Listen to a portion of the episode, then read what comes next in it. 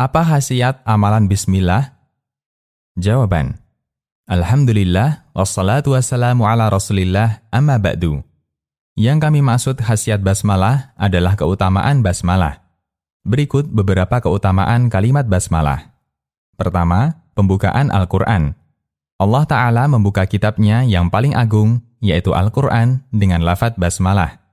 Demikian pula, semua surat dalam Al-Quran diawali dengan basmalah, kecuali surat At-Taubah. Kedua, Rasulullah Shallallahu Alaihi Wasallam mengawali surat yang beliau kirim ke raja-raja untuk mengajak mereka masuk Islam dengan lafat basmalah, seperti surat yang beliau kirim ke Raja Heraklius. Ketiga, Basmalah merupakan isi surat yang dikirim oleh Nabi Sulaiman alaihi salatu wassalam kepada Ratu Saba yang ketika itu masih menyembah matahari.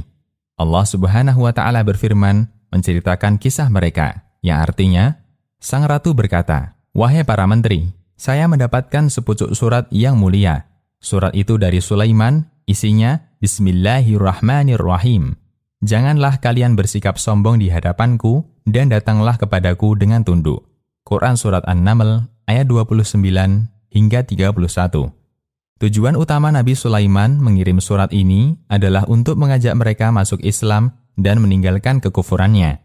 Mengingat pentingnya tujuan ini, Nabi Sulaiman mengawalinya dengan basmalah. Keempat, bacaan basmalah menjadi pemula untuk berbagai bentuk ibadah seperti wudhu atau mandi dan tayamum menurut pendapat sebagian ulama. Dari Abu Hurairah radhiyallahu anhu, Nabi Shallallahu alaihi wasallam bersabda, "La wudu'a liman lam yadhkur ismallahi ta'ala alaih." Yang artinya, tidak ada wudhu bagi orang yang tidak menyebut nama Allah atau membaca basmalah. Hadis riwayat Abu Daud dan disahihkan Al-Albani. Hadis ini berbicara tentang wudhu, namun ulama mengkiaskan untuk mandi dan tayamum, karena semuanya adalah kegiatan bersuci. Kelima, perlindungan dari setan ketika makan. Orang yang makan atau minum dengan didahului membaca basmalah sebelumnya, maka setan tidak mampu untuk turut memakannya. Dari Aisyah radhiyallahu anha, Rasulullah shallallahu alaihi wasallam bersabda, yang artinya, apabila salah seorang di antara kalian makan, maka hendaknya ia menyebut nama Allah Taala. Jika ia lupa untuk menyebut nama Allah Taala di awal, hendaklah ia mengucapkan Bismillahi awwalahu wa akhirahu dengan nama Allah pada awal dan akhirnya. Hadis riwayat Abu Daud, At-Tirmidzi, dan disahihkan Al-Albani. Dari Hudzaifah radhiyallahu anhu, Nabi sallallahu alaihi wasallam bersabda, "Inna syaitana la yastahillu at-ta'ama alladhi lam yudhkar ismullahi alaihi." Ya artinya, sesungguhnya setan dibolehkan makan makanan yang tidak dibacakan nama Allah ketika hendak dimakan. Hadis riwayat Abu Daud dan disahihkan Al-Albani. Keenam, penjagaan dari gangguan setan ketika berhubungan badan.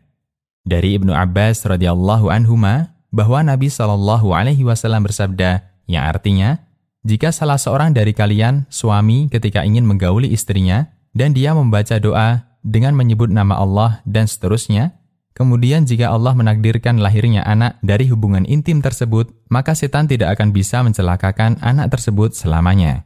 Hadis riwayat Bukhari dan Muslim. Ketujuh, penghalang antara pandangan jin dan aurat manusia. Seperti yang sering kita bahas, kita tidak bisa melihat jin, namun jin bisa melihat kita dalam semua keadaan. Tidak segan-segan, jin yang kurang bertanggung jawab juga akan melihat kita dalam posisi ketika tidak berbusana. Untuk menanggulangi hal ini, Rasulullah Shallallahu Alaihi Wasallam mengajarkan agar ketika buka pakaian kita tidak lupa membaca basmalah. Dari Ali bin Abi Thalib radhiyallahu anhu, Nabi Shallallahu Alaihi Wasallam bersabda, yang artinya, penghalang antara mata jin dan aurat bani Adam apabila kalian masuk kamar kecil, ucapkanlah Bismillah. Hadis riwayat Turmudi dan disahihkan Al-Albani. Kedelapan, penghalang setan untuk membuka tempat barang berharga. Beberapa harta berharga yang kita simpan di malam hari juga akan menjadi incaran setan. Dia berusaha mengganggu kita dengan mengotori makanan atau mengambil barang berharga itu. Untuk mengatasi hal ini, Rasulullah Shallallahu Alaihi Wasallam mengajarkan umatnya agar ketika menutup semua makanan dengan membaca basmalah. Rasulullah Shallallahu Alaihi Wasallam bersabda, yang artinya, tutuplah bejana, ikatlah geribah atau tempat menyimpan air yang terbuat dari kulit, tutuplah pintu, matikanlah lentera atau lampu api, karena sesungguhnya setan tidak mampu membuka geribah yang terikat, tidak dapat membuka pintu, dan tidak juga dapat menyingkap bejana yang tertutup.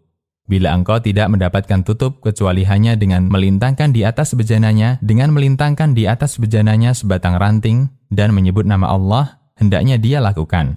Hadis riwayat Muslim. Kesembilan, menghalangi setan menginap di dalam rumah. Bacaan basmalah diucapkan ketika masuk rumah bisa menjadi penghalang bagi setan untuk ikut memasukinya atau menginap di dalamnya. Dari Jabir bin Abdullah radhiyallahu anhuma, Nabi Shallallahu alaihi wasallam bersabda, yang artinya, jika seseorang masuk rumahnya dan dia mengingat nama Allah ketika masuk dan ketika makan, maka setan akan berteriak, tidak ada tempat menginap bagi kalian dan tidak ada makan malam. Namun jika dia tidak mengingat Allah ketika masuk, maka setan mengatakan, kalian mendapatkan tempat menginap. Dan jika dia tidak mengingat nama Allah ketika makan, maka setan mengundang temannya, kalian mendapat jatah menginap dan makan malam. Hadis riwayat Muslim. Kesepuluh, menjadi syarat halalnya hewan sembelihan. Di antara keberkahan basmalah, orang yang menyembelih binatang dengan menyebut basmalah, hewan sembelihannya bisa menjadi halal. Sebaliknya, Orang yang menyembelih binatang tanpa mengucapkan basmalah, baik disengaja maupun lupa, sembelihannya batal dan hewan itu tidak boleh dimakan. Allah Subhanahu wa taala berfirman yang artinya, "Janganlah kalian makan hewan yang tidak disebutkan nama Allah ketika menyembelihnya. Itu sesuatu yang fasik, yaitu tidak halal." Quran surat Al-An'am ayat 121. Demikian, Allahu a'lam.